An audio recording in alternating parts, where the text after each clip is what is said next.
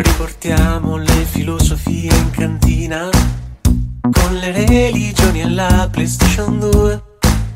Sillogismi e imperativi hanno fallito come il sol dell'avvenire, così sia. Continuiamo ad inventare dimensioni dopo il cubo, l'ipercubo e così via. Solo il senso che la storia stia finendo. Quello stai sicura non finirà mai. Perché non finirà, non finirà mai. Perché non finirà, non finirà mai. Perché non finirà, non finirà mai. Perché non finirà, non finirà. Produciamo nuove contaminazioni. Fukushima, Nagasaki e Mururo. Vaccini ed olocausti e paradossi. Tartarughe irraggiungibili. Continuiamo a escogitare scappatoie. Metilone, nefedrone e così via. Solo il senso che sia tutto già visto. Quello stai sicura non finirà mai. Perché non finirà, non finirà finirà, non finirà mai. Perché non finirà, non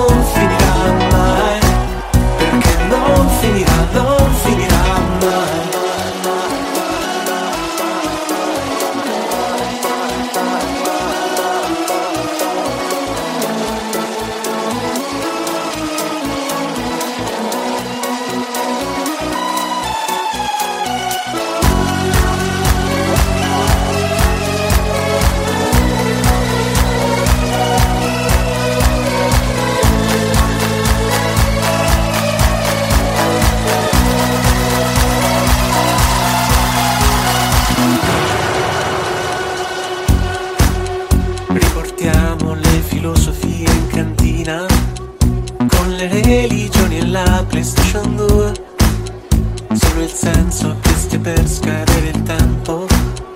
Quello stai sicura non finirà mai.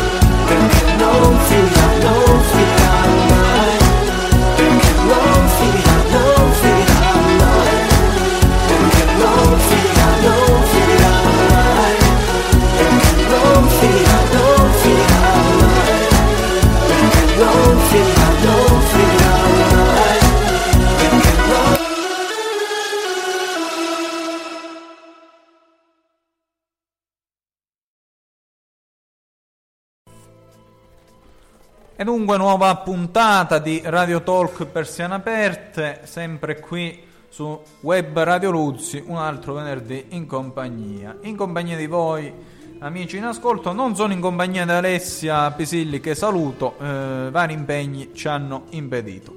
Dunque, puntata eh, particolare proprio perché eh, sarà trattato un tema, ci saranno delle puntate speciali nel corso della stagione radiofonica, in questo caso puntata da sciagura, nel senso che parleremo di tutte quelle fiction italiane classificabili nella categoria bonanime, in quanto ad ascolto e in quanto a flop. Io saluto anche il regista Pietro Iranci, sempre più addolorato per le sue sciagure calcistiche. Ecco, Diciamo un'altra consuetudine che eh, avrete già ascoltato quella da- nella puntata dell'altra volta, cioè quello che piazzo eh, la frase della Juventus ogni tanto. Quindi il mio caro regista, fin quando non canta l'inno, subirà questo martirio. Dunque, io direi di partire subito con le prime due ciofeche televisive, caso di dirlo, e parto con una fiction non celeberrima, ma eh, forse l'ha vista anche il nostro regista Pietro Iranci, quella di Agrodolce, la fiction siciliana di Giovanni Meloli. mi fa cenno Pietro proprio di essere un grande fan, io vi leggo praticamente una fiction di Ray Fiction, oh, ho fatto la rima, collaborazione con Rai Education e con la regione siciliana, Dipartimento per i beni culturali, cioè è come se farebbero una, una cosa qua Luziful, mette la finanzia cosa, che c'è presente della regione, Scopellite, sì. Scopellite, Mimmo Cavegiuri, eccetera, eccetera. No, ti fanno la fiction a Luz. In questo caso l'hanno fatta in Sicilia, realizzata da una marca siciliana dal nome Einstein Fiction. Certo, proprio il primo nome che, che capitava, insomma, la prima soppopera dunque girata interamente in Sicilia. E vi credo, ragazzi miei. Anche l'ideatore è un siciliano e sentirete il nome Wayne Doyle.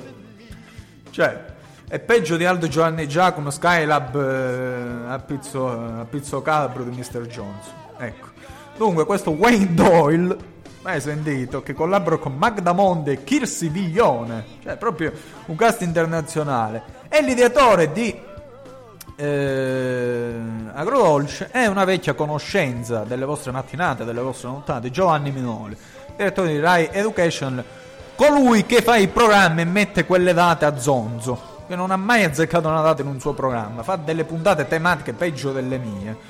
Posso dire di aver avuto dunque un gran maestro. Dunque, location principale, quella di un'immaginaria cittadina della costa siciliana, Lumera, che forse è un acronimo, ma vedremo meglio. Dunque, SOP che narra le vicende dei vari protagonisti, appartenenza a diverse classi sociali e dalle diverse personalità. Trallallero, trallallà. Dunque, riprese iniziamo nel novembre 2007 mentre le riprese esterne non vengono girate in una città immaginaria, giustamente, bensì a Termini Merese.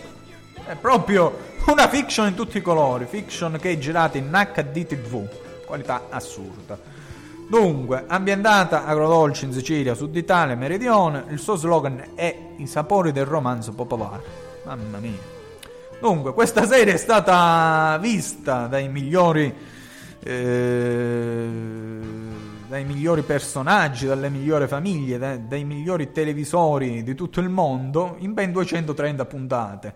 Prima visione è unica, tra parentesi, su Rai 3 lunedì a venerdì ore 20 e 10. Andava subito dopo di Blob, che ricordiamo ospitata anche Angelo Ruoppolo, di cui più tardi sentiremo appunto qualche sua perla. E a proposito, penso che Ruoppolo abbia fatto anche qualche comparsata, penso, no? In un qualche telegiornale. Me lo auguro, l'ha fatta Fiorello. Mi spero anche in un ruoppolo, chissà, in qualche replica lo vedremo. Dunque, puntata che... Eh, puntate 230 e partono veramente malissimo con eh, una fiction che porta anche Yell, assurda, e peraltro un improvviso taglio di fondi fa smettere la produzione della seconda stagione del primo semestre 2009, sospesa e poi ripresa, ma così, a zonzo. Peraltro eh, gli attori di questo cast si rendono protagonisti di un bel gesto, fare un be- una bella bara in cui si mettono tutti insieme nella bara. Una cosa assurda. Per dire che era morta la fiction italiana. Cari miei, è già morta da tempo. Dunque, trama e ambientazione di questa mezza fiction, diciamo, storia che eh, ruota intorno a questo paese di fantasia lumera, sette famiglie protagoniste, eccetera, eccetera. Non vi dico tutti i nomi. È un poliziotto marocchino, no? E giustamente ci sta in Sicilia il poliziotto marocchino che si chiama Rashid Basir. Bah, Dunque, le famiglie, vado un po' rapidamente perché descrivere 230 puntate non è una passeggiata, la famiglia Serio, la famiglia più importante di questa Lumena, Carmelo, il padre famiglia Carmelo, Burbero e l'Antica, ricco imprenditore, pensa un po' cosa fanno in Sicilia i microchip wireless per cellulari cinesi. Poi dici, perché una fiction non se la vedono? Ecco, sposato con Beatrice chiamata Frufru, e la tradisce peraltro con l'amica di Frufru, insomma. Dunque scoprono le corna, si separano, eccetera, eccetera. Peraltro questo Carmelo finisce la prima serie e finisce pure la sua vita, visto che morirà d'infarto proprio nell'ultimo secondo di questa puntata. Una fiction molto bene curante, dunque la moglie Frufru, là, eh, di buona famiglia, presa a Milano, no? un siciliano che prende moglie a Milano. Bah. Poi la figlia, abbastanza zoccoletta, diciamolo, una trentenne laureata in medicina, eh, mo leggo proprio Cosa dice Wikipedia? Da sempre ha avuto un rapporto difficile con il padre, mai visto peraltro in fiction, specie dopo che ha saputo del tradimento a sua madre. Lavora nella struttura ospedaliera del paese. Bella roba. Dove risolverà un grave caso di mala sanità di cui è responsabile il suo primario e un altro dottore, cioè para praticamente Cosenza. Si stava per sposare con Federico, poi vedremo chi è sto Federico. ma perdendo la sua carta di identità un extracomunitario è riuscito a entrare in Italia servendosi del documento e dicendo che la donna era sposata con lui, cosa che in Sicilia accade. Dunque, Lucia perdonerà l'uomo, giustificandosi del fatto che ha compiuto questo gesto solo per suo figlio, cioè praticamente un beautiful, un genere di treni, tutti insieme. Poi, dopo aver scoperto che Federico l'aveva tradito con la sua amica Lena, che sarà diminutivo di Carmela, penso, non lo sposerà, ma si innamorerà del poliziotto Stefano Martorana, che in seguito lascerà per stare insieme a Lorenzo Chiaramonte. Vabbè, insomma, un po' di cornificio. Leggo questi personaggi così, eh, vado all'acqua di rose, la famiglia Ruffo d'Altavilla, dove c'era il padre padrone, Cosimo, vecchio scultore, marito di Veronica e padre di Federico, che si suicida dopo aver scoperto che la moglie lo cornificava con Carmelo Serio, ma soprattutto perché era sommerso di debiti. Bene dirlo. E il figlio ancora più cretino del padre, giustamente. Il figlio socio di questa società di microchip, eh, il socio lo fa fuori, si deve sposare con Lucia, poi non se la sposa, si innamora di una morte di fame. Ecco, fantastico. Mentre vi sono anche dei personaggi così passati per caso, qualcuno anche un po' famoso, tipo la notissima Serena Autieri, di cui il nostro regista è sempre più innamorato, persona molto modesta, che interpretava peraltro una specie di truffatrice che voleva inchiappettarsi per fin del professore Babbalucco di quella serie. C'è Pino Caruso, questo penso che sia un po' più conosciuto, Pino Caruso, ecco, che interpreta Bartolo Giacavone, cognome siciliano, in alcuni episodi di giugno e luglio 2009, episodi che ho visto, che eh, interpretati con grande maestria in un mondo di cani, qual era quello di Agrodolce, in cui Pino Caruso faceva praticamente la parte del vecchio che stava spegnendosi sempre più e non poteva leggere il giornale senza occhiali. Caro Pino, ti capisco, chi ci va a fare? Dunque, eh, Rai 3 addirittura ha trasmesso una puntata della storia Siamo Noi. Guarda un po'! Interamente dedicata ad Agrodolce. No? Giovanni Menonos ha fatto le cose in casa. Con il, eh sì, eh sì, eh, con il backstage, interviste ad alcuni componenti del cast artistico e tecnico con spezzone delle puntate della serie. Un'altra cosa che ha portato bene alla fiction. Dunque, dati Auditel per eh, concludere la sviolinata su questa fiction celeberrima siciliana on the roads, i dati Auditel registrano a livello nazionale una media di audience di un milione di spettatori, po, po, po, con un share del 5%, cioè, praticamente alle 8 di sera proprio un successone. Come ha ammesso lo stesso Giovanni Minoli nel programma di Rai 3 TV Talk, di cui questa trasmissione è una sorta di emulo, questi dati oggettivamente non sono molto buoni. Eh, è arrivato uh, Pingo Pallino a dirlo. Tuttavia bisogna notare che nonostante questo, eh, questa fiction sia radicata nel territorio siciliano, il prodotto è riuscito a farsi apprezzare un po' in tutta Italia. Grazie, Rai 3 si prende in tutta Italia, bella scoperta. E in particolare, attenzione perché questa è una cosa comica, un prodotto siciliano si fa apprezzare in Trentino Alto Adige, dove si registra a livello regionale una media share dell'11%. Cioè in Trentino Alto Adige non sanno manco l'italiano, figurati se si andavano a vedere eh, Agrodolce con eh, il poliziotto Rakit Bassir. Bah. Poi, dopo le prime 20 puntate di questa sciagura di fiction, gli ascolti continuano a salire. Po, po, po, lentamente ma costantemente, scrivono, arrivando anche a più di 1.900.000 spettatori e stabilizzandosi una media di 1 milione mezzo, 1 milione 6. Chiaramente è senza fonte sta cazzata. Agrodolce raggiunge il maggior risultato in termini di audience e share con 1.955.000 speech e 9,82% di share mercoledì 23 giugno 2009, che penso sia stato il giorno più anonimo della storia dell'umanità. Per questo tutti quanti hanno visto Agrodolce. Dunque, in conclusione dico cosa ha detto, che la collocazione oraria della prima visione TV non è ottimale. Eh, bravo.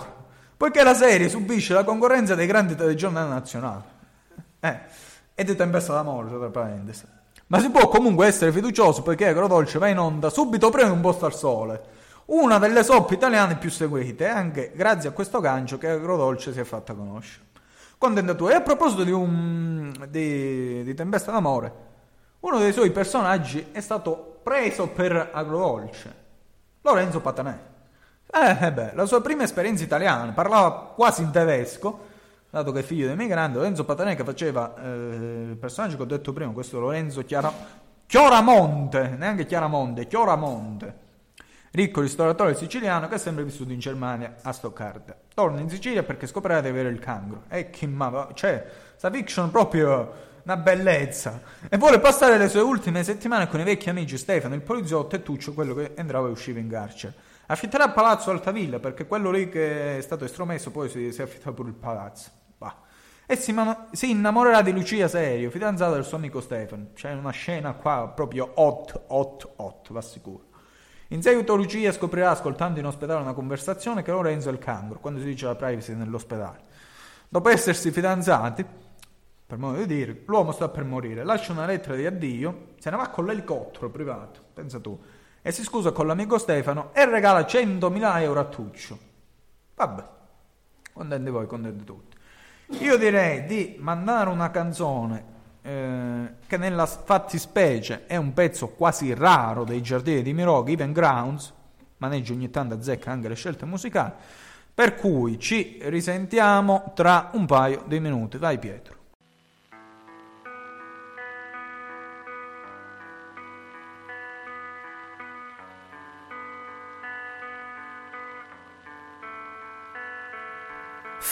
not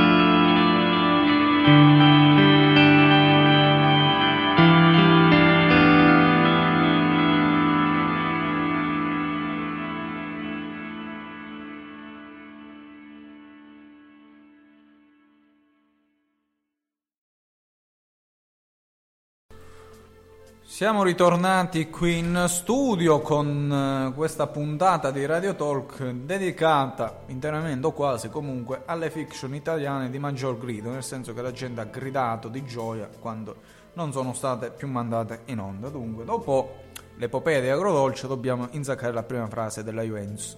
Alle Juve non è importante arrivare secondo, solo primo. David Trezeguet, ecco, il regista mi ringrazia per questa bella frase l'ho detta proprio come l'ha detta Trezeguet con il suo italiano così, all'acqua di rose.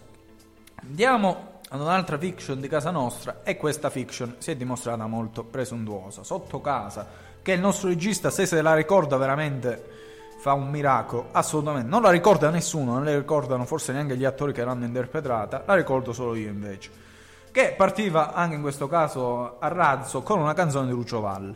Fatevi voi il conto. Dunque, questa fiction, nelle intenzioni dei nostri bei dirigenti RAI di qualche tempo fa, doveva andare a battere il colosso di 100 vetrine. Praticamente una, una sfida impossibile, resa ancora più impossibile dalla bassa qualità di questa fiction, girata malamente in digitale, neanche in pellicola.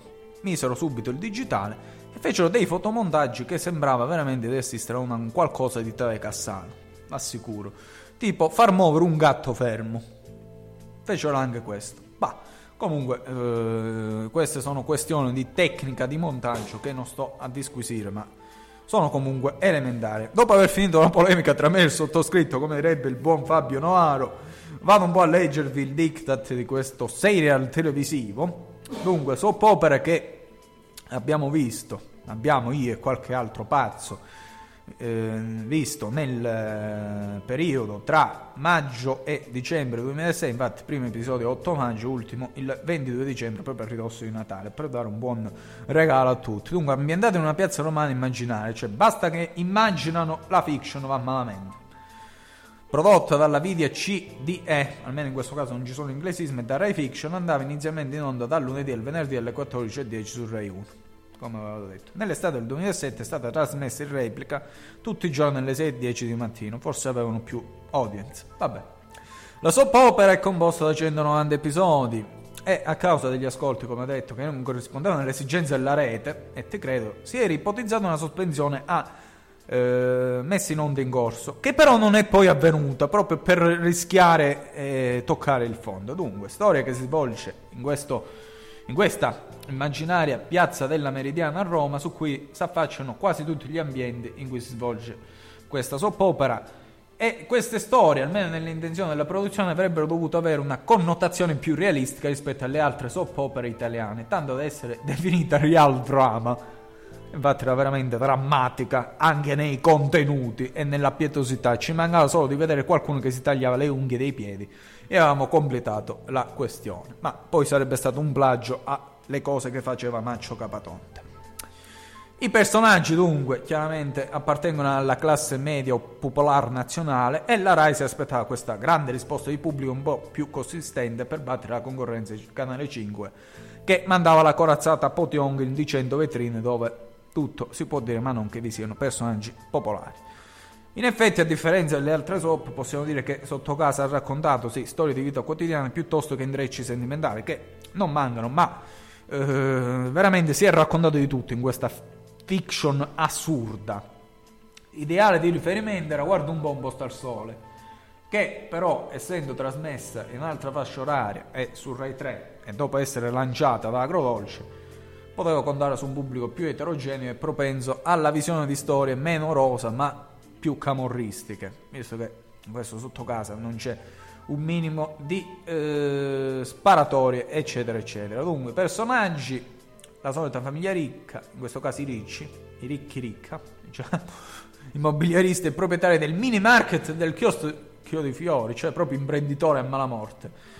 Dunque, e c'era Fabio Testi in questa famiglia che muore praticamente dopo 3-4 puntate, investito da un bambino di 13 anni realistica anche in questo caso. Bambino che peraltro viene mandato in eh, cura per combattere la sua bulimia una palla di lardo, questo cristiano, eh, viene ripreso dalla Svizzera e continuano a mangiare di nascosto. Cose realistiche.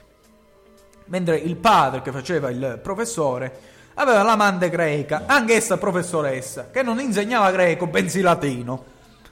Cioè, ma io dico, ma sti benedetti sceneggiatori dove sono andati a fare la scuola? Bah, cioè sono andati al DAMS di, di Cosenza, non lo so. Bah, aveva l'amante greca che insegnava latino, vabbè.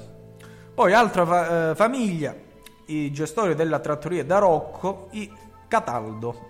Con, eh, anche perché bisogna dire che questa fiction mette dei nomi assurdi.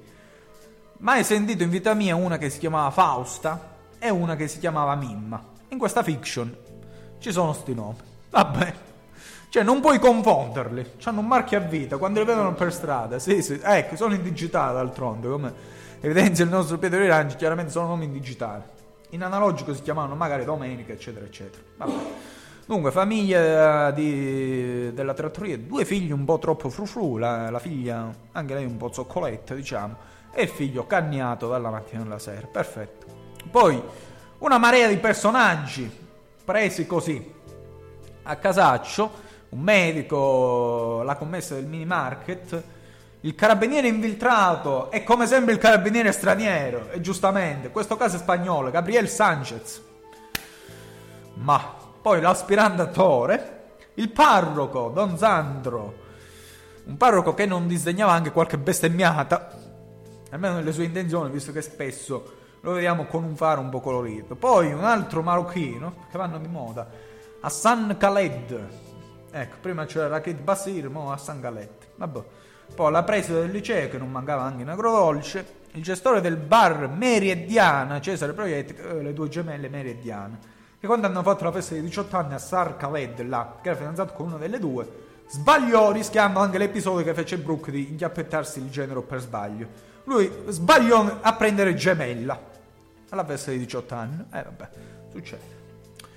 Dunque, è fiction veramente di cui non hanno messo neanche gli ascolti per pura vergogna, ascolti che partirono con 2 milioni, che non era neanche maluccio, arrivavano a 700.000, quindi immaginate voi il grande successo di questa fiction, sì, un tonfo proprio, un tonfo, anche perché ci fu praticamente un cast assurdo.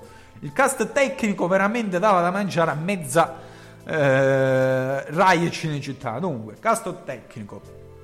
L'hanno scritto 4 persone con la collaborazione di altri 3, quindi 7 persone a scrivere sta, sta ciutiata poi, Head Writer, quello che scrive i dialoghi. Scrive così. Head Script Editor, sono altre due persone. Script Editor, 5 persone. Storyliner, quello che proprio ti fa le strisce dei fumetti. Story Editor Rai, quello che controlla. Consulente editoriale Bavaria. Cioè, la Bavaria qua non c'entra nulla. Mi dovete spiegare chi ha scritto questa recensione che serve. Era quello che controllava quando birre si beveva. Bah, poi eh, era arrivata alla Bavaria regista startup, cioè avevano pure quello che era detto proprio a far partire, no? Ta! Quello che faceva Chuck, lo pagavano per questo, solo per questo. Una sfilza di registi, giustamente, quello che faceva tac uno solo. I registi erano 1, 2, 3, 4, 5, 6, 7, 8, 9, 10, 11. 11 registi. Cioè, praticamente... Eh, non, non mancavano mai i registi, come Web Radio Luz, d'altronde. Produttore esecutivo un'altra persona, creativo un'altra persona, esecutivo Rai, supervisore Rai alla produzione, consulente produttivo editoriale Rai Fiction, un'altra volta consulente Bavaria, no, produttore esecutivo Bavaria, quindi la Bavaria aveva due persone, scarico cassa e, e faceva il bicchiere d'altro, non lo so. Supervisore delle musiche Lucio Valle, eh, credo direttore fotografie esterni, direttore fotografie interni. Qualcuno veramente mi può spiegare che serve la fotografia nei film? Non, non dico per, per, scherzo, ma non so proprio che ruolo hanno. Quindi qualcuno in chat, se ci manda la spiegazione, ne sono ben contento. Direttore di produzione, ispettore di produzione altri due, scenografia, realizzazione costruzione in esterno, costumi, montatore responsabile post produzione video e audio. In questo caso hanno accorpato avevano forse finito gli assegni post-datati, montaggio, estendere il montaggio, montaggio, presa diretta auto. Avete capito anche il motivo perché è fallita sta fiction. Dunque, mandiamo una seconda canzone e mandiamo eh, una canzone di Lionel Ricci, Say You, Say Me. Vai Pietro.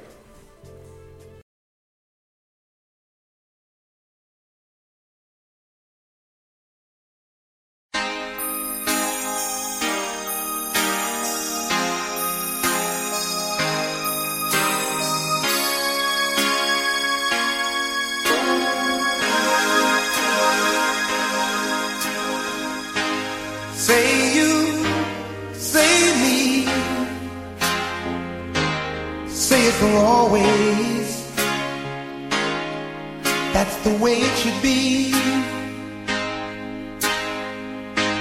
Say you, say me, say it together naturally.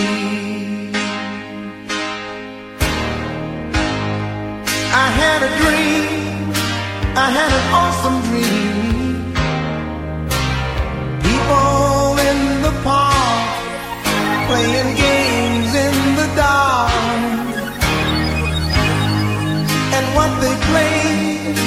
was a masquerade from behind the walls of doubt. A voice was crying out.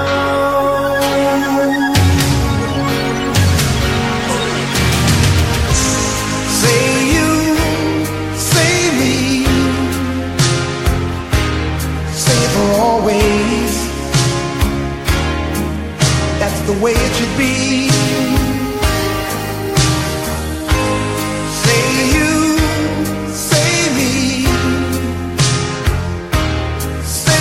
Together naturally.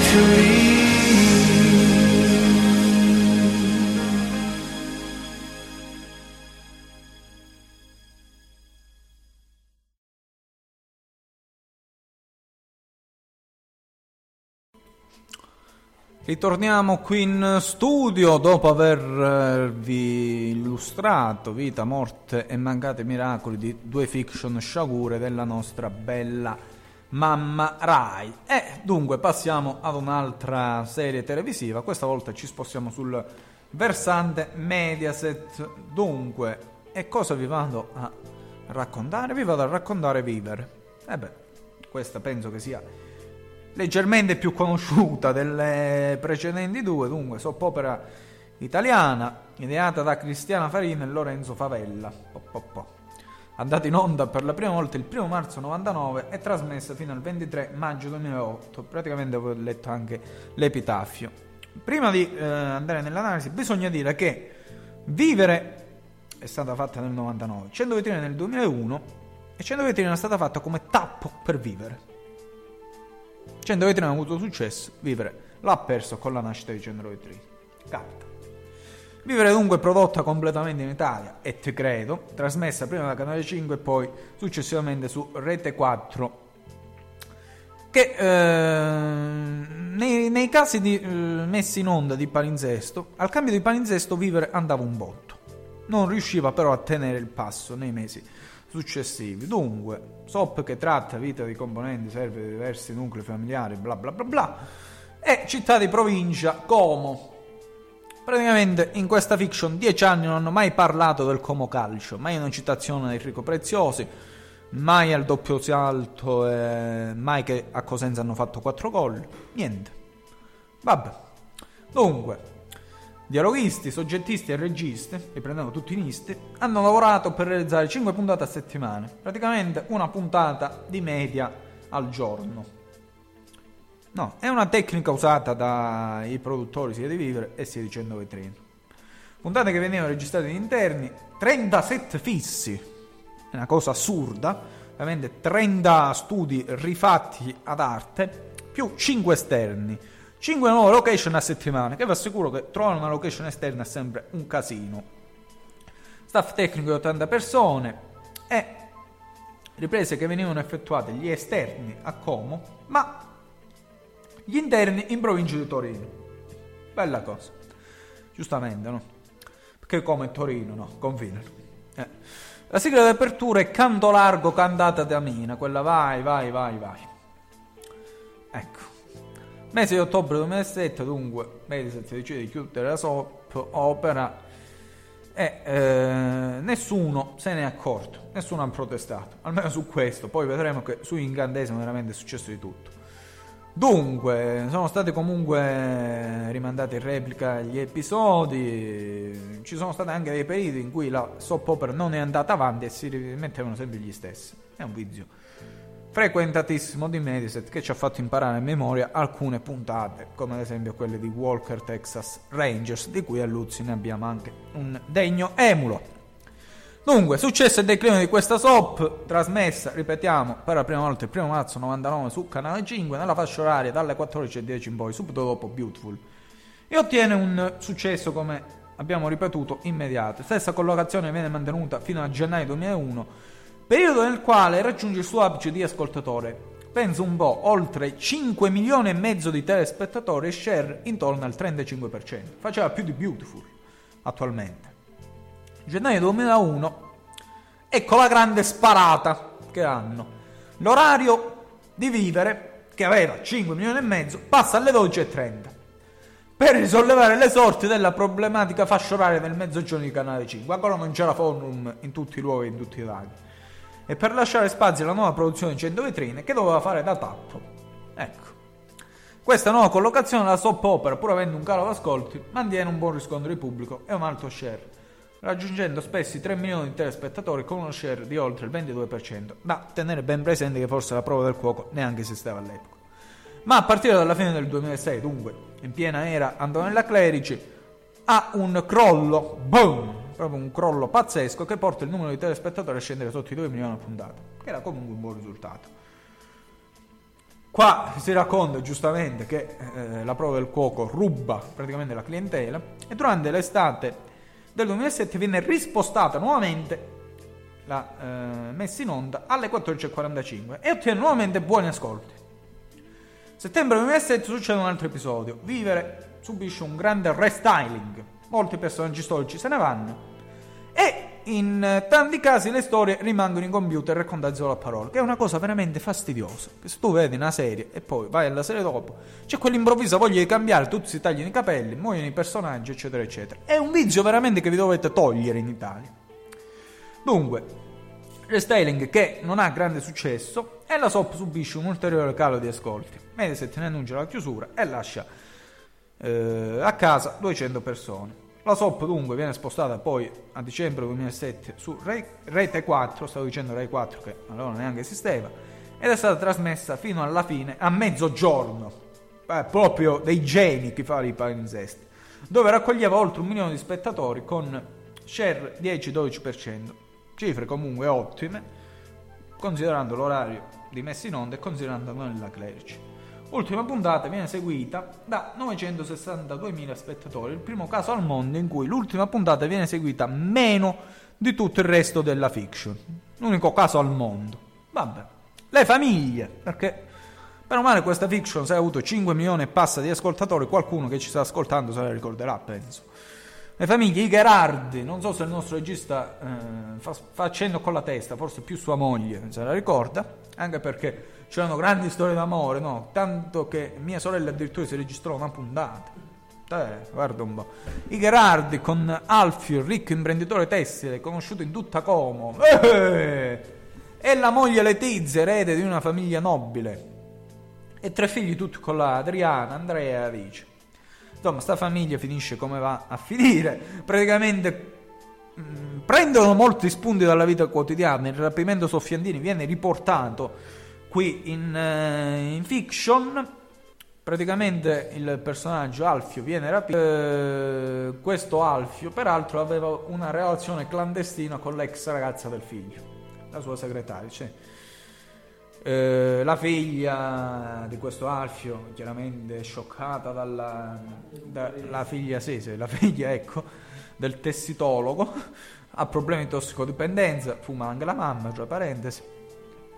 Insomma, una bella fiction di cui tutti ne sentiamo la mancanza, ma eh, direi, abbiamo detto dei Gerardi, ma eh, staremmo qua proprio per ora a raccontare le, gli episodi di Vivere perché veramente in dieci anni ne hanno fatte di assurdità. C'era anche in questo caso un marocchino, come sempre, ormai le fiction devono prendere un marocchino, in questo caso era il cameriere di Casa Visconti Gherardi e questo cameriere, peraltro partecipò alla fiaccolata, me lo ricordo, come, come un usual, come si dice dalle nostre parti, che teneva la fiaccolata quando c'era il rapimento di Gherardi. I Gherardi che erano amici dei Bonelli, che avevano anche loro una trattoria, albergo, eccetera, eccetera, anche in questo caso delle figlie proprio di primo pelo. Ecco, tanto per dirlo. C'era un commissario veramente di un'assurdità unica. E c'erano anche altri personaggi. C'era, c'era la voce di Brooke, no? C'era la voce di Brooke, tale Mavi Felli che faceva l'attrice. Fa l'attrice, non è che è morta, fa. Eh, eh, eh, ecco, sì, c'è un sosia di Margaritone, voi rivedetevi tutte le puntate di 10 anni e poi scoprirete chi è. C'era anche una grande love story, quella tra Nina e Riccardo, quella puntata che si registrò appunto mia sorella. tra Nina e Riccardo, Edoardo Costa. No, Riccardo si chiama il personaggio, quindi l'attore è Edoardo Costa, famoso per aver fregato soldi in Africa. Ecco, quindi fatevi conto che, bel, eh, che bei personaggi andavano a prendere. C'era Paolo Calissano che ha fatto una grande fine oh, tra manette, trans, eh, sniff and rock and rock and roll. C'era un altro personaggio che in questo momento mi, mi va proprio così, no? Il padre di questo Edoardo Costa che attualmente fa la pubblicità della Vodafone, quei due vecchietti, quelli che si sbattono all'autoscontro. Veramente mh, mm, avete capito che razza di malato mentale sono io. Dunque, mandiamoci un'altra canzone, mandiamoci il solito sesso di Max Gazzè, cantata con Paola Turci e Marina Rei in quel di Sanremo nella serata ospite del giovedì. Che eh, purtroppo Max Gazzè è arrivato undicesimo in quel Sanremo, pensate un po', ma veramente una canzone straordinaria. Vai!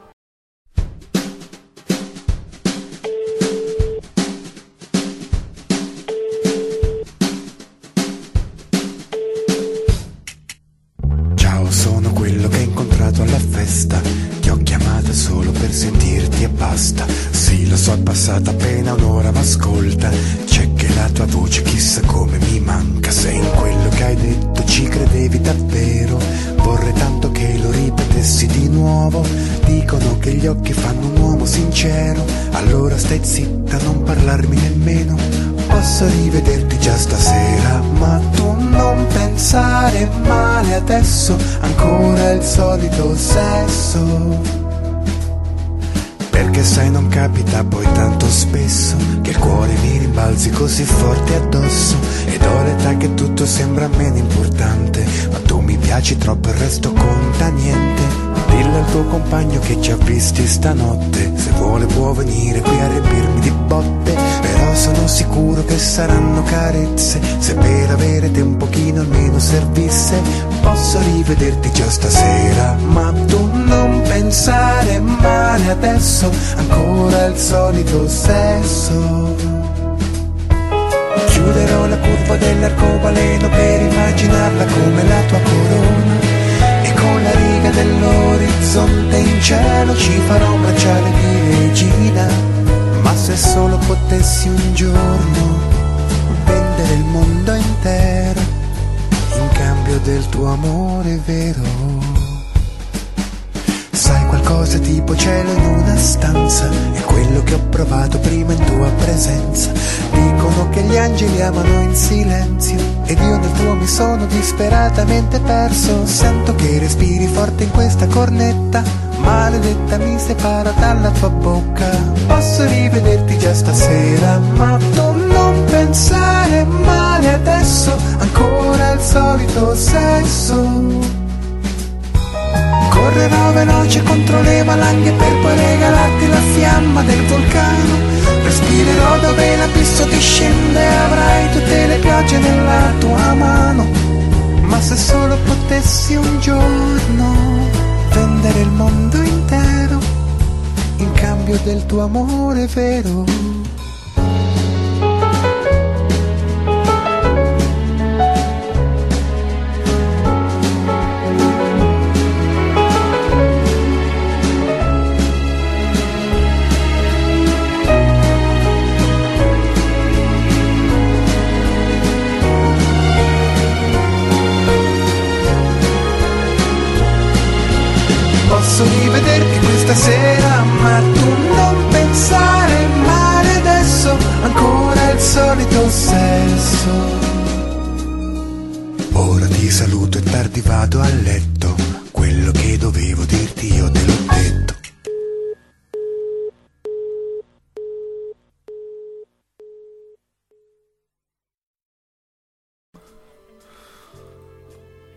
On air dunque con Radio Talk Persiana Aperta, particolari, grandi flop della storia della fiction italiana. Abbiamo raccontato Agrodolce, abbiamo raccontato Sotto casa, praticamente sotto qua, sotto balcone potevamo chiamarla, sotto persiana in questo caso. Abbiamo raccontato di vivere, tra poco racconteremo anche un'altra fiction, ma prima di eh, concentrarci su questa celeberrima fiction, come la definì eh, lo noir casalegno, Bisogna raccontare un episodio di Vivere che c'era sfuggito. Il Gerardi Alfio, quello sequestrato, eccetera, eccetera, quando rifece il restyling, si ritrovò sindaco di Como. Non si cita mai il partito politico, non si cita eh, patti di bilancio, cose, eccetera, eccetera. Ad un tratto deve dare le dimissioni per uno scandalo sessuale. Che poi non era uno scandalo sessuale, è che si era rifidanzato un'altra volta con una dottoressa che poi l'avevano arrestata. Si è dimesso Cosa ci ricorda? Bah! Non diciamolo. Ciao Effenberg. Dunque, andiamo con uh, questa fiction che questa l'ho vista. Questa l'ho vista veramente dalla prima all'ultima puntata. Qua veramente rischio la mia reputazione, ma lo dico sinceramente, io vedevo incantesimo. Eh, sparatemi, ma lo vedevo. Che ci va a fare? Peraltro questa Celeberrima fiction, eh, citazione Casalegno, ha avuto una grande particolarità, nel senso che le prime otto serie sono eh, in prima serata, le ultime due catastrofiche, mandate, sembra a combattere 100 vetrine, cioè proprio un, un chiodo fisso della RAI. Dunque, leggo così perché poi i ricordi sbalzeranno subito all'occhio. Incantesimo serie televisive italiane imperniate sulla vicenda della Clinica Life di Roma Primo caso al mondo dove anche una fiction chiude e chiude anche la clinica, proprio per farvi capire che non faranno mai più un remake. Chiaramente vi sono le storie sentimentali di medici, commissari, infermieri, avvocati e chi ne più ne ha più ne mette. Concepita come sceneggiato melodrammatico, dunque nelle otto serie, anche se poi si è snaturata nel corso del tempo, nelle ultime stagioni è diventata soap opera. La particolarità di questa fiction è che viene mandato in onda nel luglio 1998. Cosa c'è nel luglio 1998? Direte voi, i mondiali in Francia 98. È una fiction tappo. Il termine lo uso io, ma chiaramente ce ne sarà un altro più tecnico. Fiction fatta così perché Incantesimo è un libro che poi viene riportato a uh, fiction. Fa degli ascolti assurdi, assurdi, e viene così mandata di anno in anno. Eh, cambierà anche fasce orarie, programmi, ma veramente mh, mm, la Rai ha avuto cura in questo caso su un qualcosa su cui aveva speso anche poco, diciamoci la verità. Dunque, La eh, scrittrice del libro incantesimo, Maria Venturi, ammette comunque in varie interviste che il prodotto si era col tempo snaturato. Pensa un po' a questa curiosità. Nella settima stagione, l'autrice scrive l'idea del soggetto in 10 pagine, perché comunque tutto parte da lei. Come sceneggiatura ce ne ritorniamo con 1600 pagine, tre risme più un qualcos'altro, più 100. Cioè, da un soggetto di 10 pagine a fare 1600 pagine di sceneggiatura, oh, ha voglia di roba. Dunque, prima, seconda, sesta, settima, ottava stagione vanno su Rai 2, le rimanenti su Rai 1 facendo un grande ascolto. Vengono comunque rimandate tuttora su eh, Rai Premium in replica. Dunque, attori principali, eh, Paolo Pitagora che fece i promessi sposi, giusto? Con Nino Castelnuovo all'epoca, Nino Castelnuovo che poi fece una comparsata, Giuseppe Pambieri che eh, lo vediamo anche in qualche film di poliziotto eh, delle squadre del buon costume, anche se dovete avere un occhio fino per individuarlo. Delia Boccato, forse la migliore attrice italiana di fiction, una donna veramente che faceva delle scene drammatiche, ma ti faceva venire proprio lo sgrizzo proprio capelli rossi, abbastanza particolari. Linda Bacista, un'altra attrice che poi si perse tra Isa di Rimombrosi, si perse anche a Varcore, diciamoci la verità. Poi la coppia assurda, la coppia cattiva, Paolo Malco, dico sempre il nome degli attori, e Daniela Poggi. Daniela Poggi che fece anche qualche eh, serie di Chi l'ha visto come conduttrice e Chi l'ha visto portò anche il miglior personaggio di questa fiction, Cesare Gomez, interpretato da Rodolfo Baldini. Rodolfo Baldini è colui che fa la voce fuori campo nei servizi. Un'ottima voce. Questo Cesare Gomez veramente è una filosofia di mafioso. Proprio persona tignosa, basso, è un metro e quaranta, Baldini, con le occhiaie. Guarda, se riesco prima o poi a trovare una registrazione di Baldini, il mio idolo, il mio mafioso preferito, vi giuro ve la faccio sentire.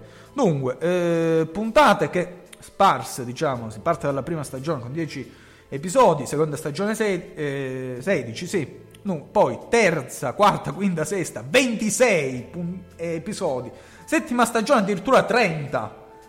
È veramente la Rai ha un patrimonio immenso. Ottava stagione 27. Poi vabbè. Tra nona e decima stagione 240 e 160 ma perché divenne soppopera. Dunque, coppie di protagonisti che eh, si succedono, attori cani a volte, bisogna dirlo. Dico le coppie, gli attori che erano incantesimo 1 e 2, Agnese Nano, qualcuno ricorderà con Edera, quindi che proprio vive di fiction la ricorderà sicuramente. Vanni Corbellini, questo non lo ricorda nessuno.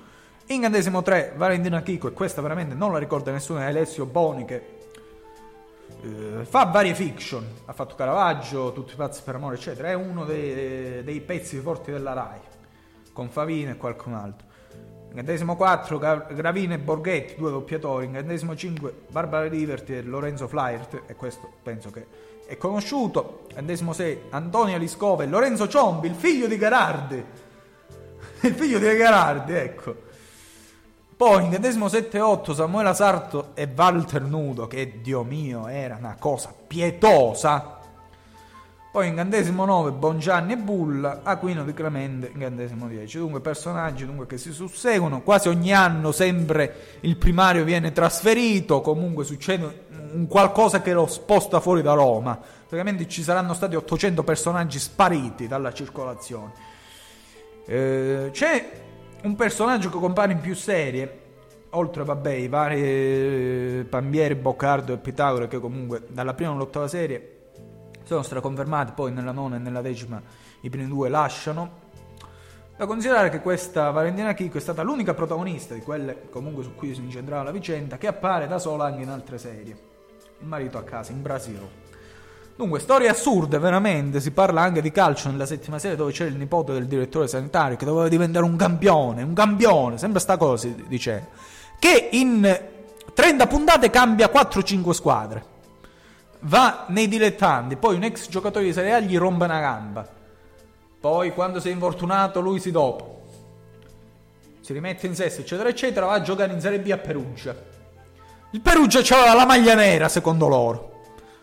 Poi, vabbè, farà qualcosa. Dos Santos Alves si chiamava, no? Veniva dal Brasile, ma era italiano. Se lo prendono in Serie A, la prima puntata, la prima giornata di campionato in Serie A che fa sto Cristiano non si sa la squadra di Serie A veramente. Gioca sempre con la maglia nera, ormai è un vizio. Va, entra l'allenatore, ragazzi, non abbiamo fatto nulla e tu continuerai così, diventerai un campione. Sempre stufato del campione. Questo continua comunque sempre a doparsi, infatti deve andare a fare l'antidoping e rimane fottuto. Rimane fottuto nell'antidoping, la moglie la ragazza che aveva problemi di alcolismo, eccetera, eccetera, eccetera, eccetera. Vabbè. Se vi racconto tutti i labirinti qua, facciamo notte. In poche parole, sul Corriere della Sera di quel giorno c'è scritto Susa Neves dopato. Già un titolo, figurate. Il ragazzo, dopo che si era scopata uno in discoteca, era rientrato alle 5 e dormiva. E vede il giornale, la moglie gli dice: Ma non ne sai nulla. Ma io volevo diventare un campione. Un campione! E che palle c'è veramente. Ci sono tante altre cose, veramente, dell'operazione fatta a sangue crudo, come si suol dire, e scene veramente toccanti, cioè l'episodio di, di, di Tilly che perde il figlio là che gli muore, eccetera, eccetera, veramente interpretazione da Oscar a volte. Il caso vuole che a volte nella fiction italiana ci troviamo dei fenomeni, ci sono anche dei personaggi di contorno, vado rapidamente in questo caso Ray Lovelock e qualcun altro lo conoscerà pure. Eh, ecco ecco ecco sì sì sì lo ricorda qualcuno per aver giocato nella nazionale attore Francesco Brando il doppiatore di Luke Perry che faceva il commissario Carlo Angiò anche lui alto un metro e una Vigorsol poi Ramona Badescu e eh, vabbè. Eh, Roberto Alpi che accendeva le vitrine, Caspar Capparone quello di Rex, Luigi Maria Burruano no, che fa sempre il ruolo di mafioso come anche in questo caso. Eh? Nino Castelnuovo l'avevamo raccontato prima, Erika Blanca, questa è un'attrice più datata, Luigi Di Berti, anche in questo caso data, Corinne Clery, veramente ha fatto Viola del Sì, veramente un'altra cagna, cagna che qualcuno la ricorderà in qualche film di Natale. Sbaglio? Regista? In Yuppies, in Yuppies. Ecco, sì, si la faceva in Zio Greggio, mi, mi, mi, dicono, ma la ricordo anche in una vasca da bagno, in quel film o in un altro, bravo, era quel film. Ecco, sì, sì, ecco. Comunque, poi le ultime due serie ci furono Paolo Ferrari e Ivo Carrani, per farvi capire. Apparizioni di guest star, chi col nome proprio e chi no, eh, Florinda Bolkaran, Barbara Boucher, che faceva la cognata quasi coetanea del, di un primario. Mi dovete dire come cavolo faceva che il primario aveva 40 anni. No, non era primario, era un semplice dottore. Vabbè. Massimo di Cataldo, addirittura, che si era, si era fatto un male cane in un concerto. Poi un dottore gli ha, gli ha fatto una mossa, tac, e questa me l'ha insegnata il medico della nazionale di calcio. Poi Castellacci giustamente gli ha fatto una querela. Poi Luca Ward, questa è veramente una bella voce, Mirko Petrini che faceva la parte di un gay, Mirko Petrini sarebbe quello dell'ultimo rigore, faceva il figlio di Carlo Corsi. In questo caso faceva il gay, Francesco Siciliano, e qua mi lega un ricordo particolare con questo attore perché suo padre è Enzo Siciliano, notissimo scrittore buonanima, originario di Bisignano, al quale è stata intitolata anche eh, la struttura scolastica in via Siccagno, diciamo, via Rio Siccagno, scusate. Alcuni personaggi, poi vizio purtroppo delle fiction, si sono ripetuti, nel senso che quando erano come eh, sceneggiato vi erano dei personaggi che hanno fatto comunque delle comparse, ma si sono poi ripetuti, hanno chiamato sempre gli stessi e gli hanno dato altri nomi, altri ruoli. È una cosa odiosa questa, per chi ha pure memoria. E eh, quando Incantesimo poi è ritornato, è passato a miglior vita, perché veramente nona e decima serie sono state inguardabili, c'era una musica drammatica ancora più straordinaria, che quando la mettevano con eh, Gomez, Baldini, con Till, la Boccard, qualcosa proprio da, da, morirci sopra. E quando l'hanno portata a eh, diventare uno sceneggiato per casalinghe da lavare i piatti, anche perché come ascolti Incantesimo toccò anche gli 8 milioni quando era sceneggiato Rai di Rai 1. Poi si assestò con una media di un milione e mezzo e finì crescendo con 2 milioni. Fece anche 25% di share, che non era assolutamente da buttare, e fu penalizzato da un fatto. Fu messo dentro festa italiana, cioè non si è mai vista una fiction inserita in mezzo in un programma. C'era la conduttrice Caterina Badio che aveva presa badilate. A badilate, doveva parlare lei, non se ne fregava che partiva la fiction. Doveva parlare lei. Personaggi vari in, eh, in questo incantesimo. Abbiamo detto anche di Paolo Ferrari, che è un attore straordinario, ha 88 anni, Paolo Ferrari che mh, mm, esordiò quasi anche in un film di Totò, Gambe d'Oro, film assurdo sul calcio, quando il Cerignola vinse 2-1 con la nazionale, ma hanno avuto il buon senso di non farceli vedere. ecco.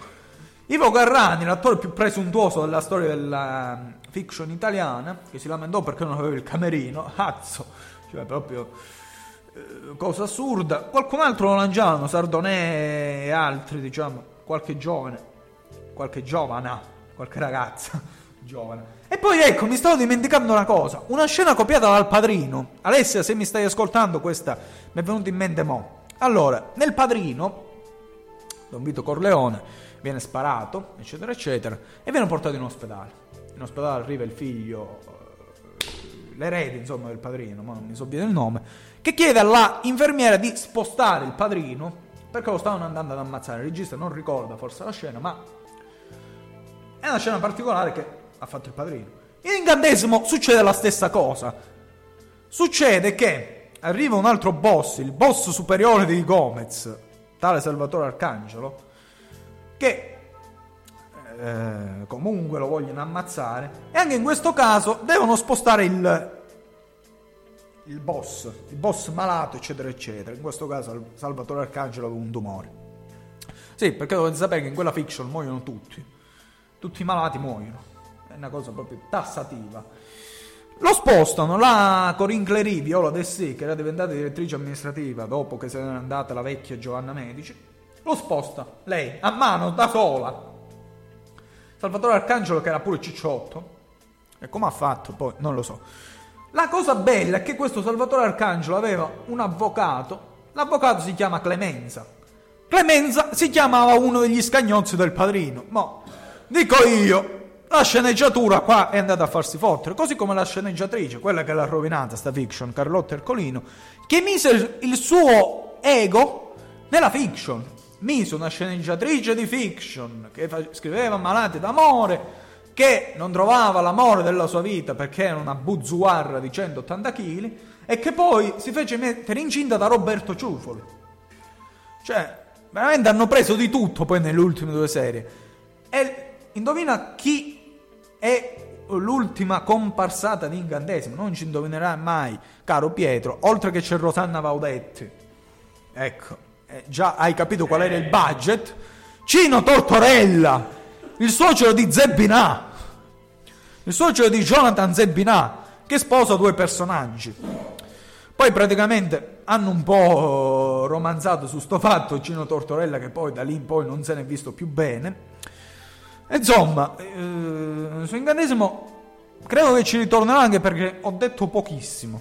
Ho detto pochissimo, ma eh, prometto, se qualcuno avrà avuto la pazienza di ascoltarsi questo scorcio di puntata, di ritornare sull'argomento e magari citare altri episodi, così come mi vengono. L'ultima cosa, e poi mandiamo proprio la sigla di questa celeberrima fiction, che c'è anche una sigla cantata dalla soprano calabrese Alma Manera, che dovrebbe andare a Sanremo Sanremo 2012 dovrebbe ospitarla finalmente, e peraltro una questione giudiziaria legata a questa fiction.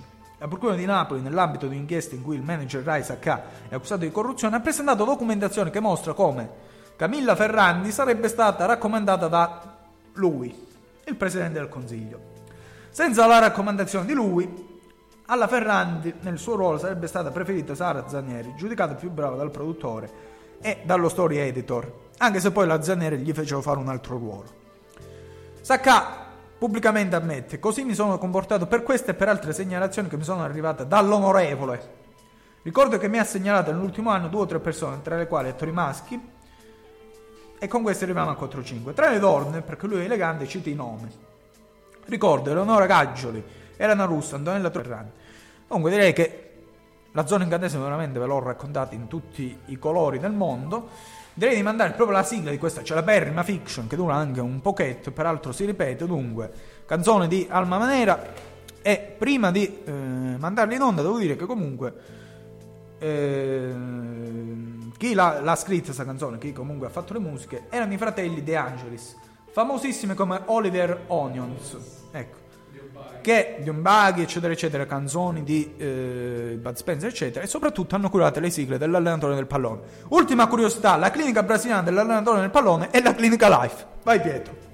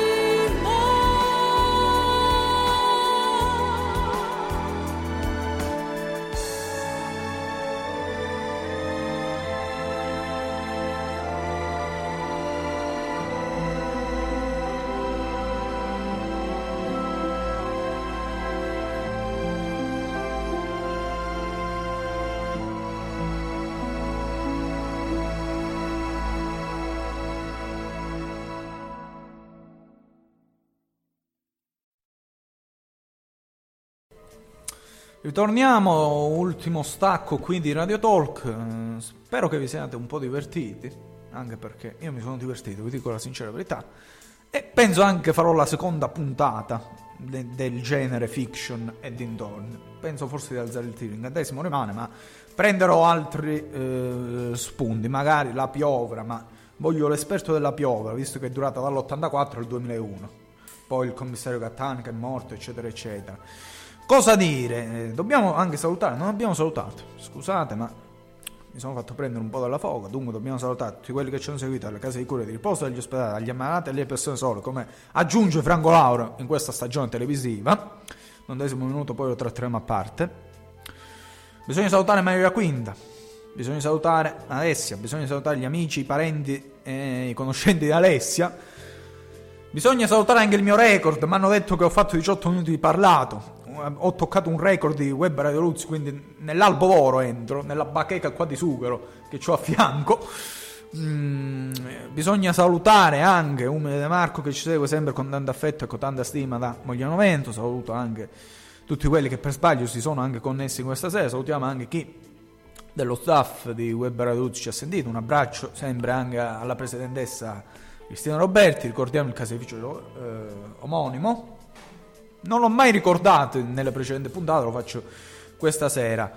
Eh, vi vorrei ricordare anche qualche frase perché è giusto così. È giusto così, il nostro regista, ricordiamoci, ha perso una scommessa e ha perso anche una partita di calcio. Non l'ha persa lui, l'ha persa la sua squadra. Dunque vi sparo, pam pam, 3-4 frasi. Lui è contento. Lui proprio gli vede una faccia contenta, guarda. Dunque, le ho prese qua là. Dunque, la prima dice: Mi sveglio il lunedì mattina e sono felice. Perché? Ecco il perché. Ieri la Juve ha vinto. Agnelle! Dunque, alla Juve vincere non è importante, è l'unica cosa che conta. Buone perti. Questa l'ha detta Scirea. La Juve è qualcosa di più di una squadra. Non so dire cosa, ma sono orgoglioso di farne parte. E noi siamo stati orgogliosi di averti come calciatore. Direi così, tre frasi ve l'ho sparate, ve l'ho sparato anche per Trezeguet, quindi quando gioca segna sempre Trezeguet, quando giocava. Visto che ora Trezeguet forse non ha squadra. Ah, è negli Emirati Arabi, sì. Sei andato a prendere la pensione, insomma. Gli danno la liquidazione e poi si ritira, come ha fatto il buon Cannavaro e Fernando Hierro all'epoca. Fernando Hierro e Battistuta che disse c'è una sottile differenza tra giocare a pallone e giocare a calcio. Giocare a pallone è una cosa, giocare a calcio è diversa. Ricordiamo anche l'Arrivei, ecco, e qua mando un saluto particolare all'innominabile che eh, ha l'Arrivei nella sua squadra del cuore, il nuovo Bati. Pronte. Dunque, direi che questa puntata è andata come è andata. Spero sia andata bene e farò mia colpa come sempre se è andata male, come ascolti, ma vi ripeto, puntata sperimentale ce ne saranno altre nel corso della stagione radiofonica. Penso di farle anche con Alessia e penso anche di farle con qualche ospite. Puntate tematiche, penso che ci sarà qualcosa tipo striscia 70, 80, 90, in questo caso ben venga. E ben venga anche se qualche persona eh, vuole venirci a trovare, comunque sia come ospite sia tra le associazioni politiche e altro. Cioè, questo è uno spazio aperto, si fa discussione chiaramente sui mass media, che in questo caso non ho trattato specificatamente, ma insomma parlare di fiction è un po' tutto particolare. Sì, ecco, mi mandano in uh, sovrimpressione mia, non vostra, ma qualcuno penso che in chat scriverà quando io parlo. Dunque, per contattare eh, Web Radio Luz per qualsiasi cosa, collaborazioni, eccetera, eccetera, contattate il 340 9769 230. Dunque, ripeto, 340 9769 230 è un Vodafone, non è un Quint, ve lo dico già da ora. Dunque, io direi di mandare come ultima chicca finale e di spalancare tardivamente la persiana un bel ruopolo, in questo caso un ruopolo hot giustamente, con Ruopolo e le scopatrici. E dopo questo vi auguro una buona notte e un buon proseguimento di sera. Ad Agrigento, in contrada Maddalusa, è latitante il servizio pubblico di spazzamento delle strade. E allora le donne della zona scopano.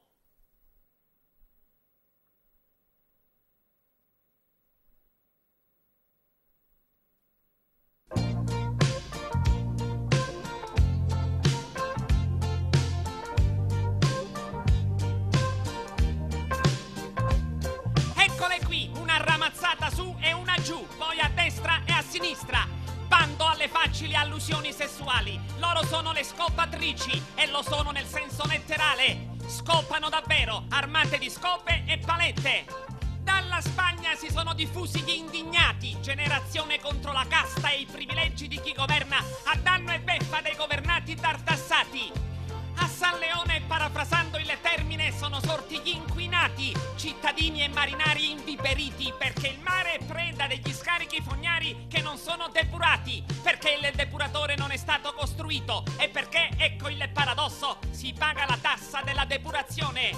Adesso, ancora ad Agrigento, quanto mai laboratorio politico in contrada Maddalusa, così come già accade in alcuni quartieri della Napoli sommersa dai rifiuti, un gruppetto di donne volenterose, determinate e soprattutto arrabbiate ha impugnato la ramazza.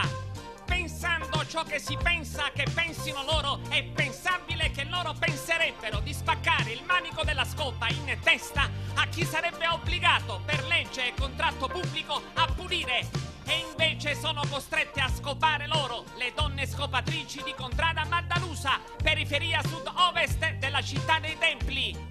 Il reato di truffa a danno dei cittadini è consumato perché si pagano le tasse per lo spazzamento e invece non si spazza. Omissione, comportamento truffaldino che alimenta rabbia ed esasperazione. Ed ecco perché le indignate e inquinate casalinghe di Maddalusa sono fuori casa con le scope, come streghe di Halloween, imbarbarite dallo sconforto. Il tutto nella indifferenza che ferisce.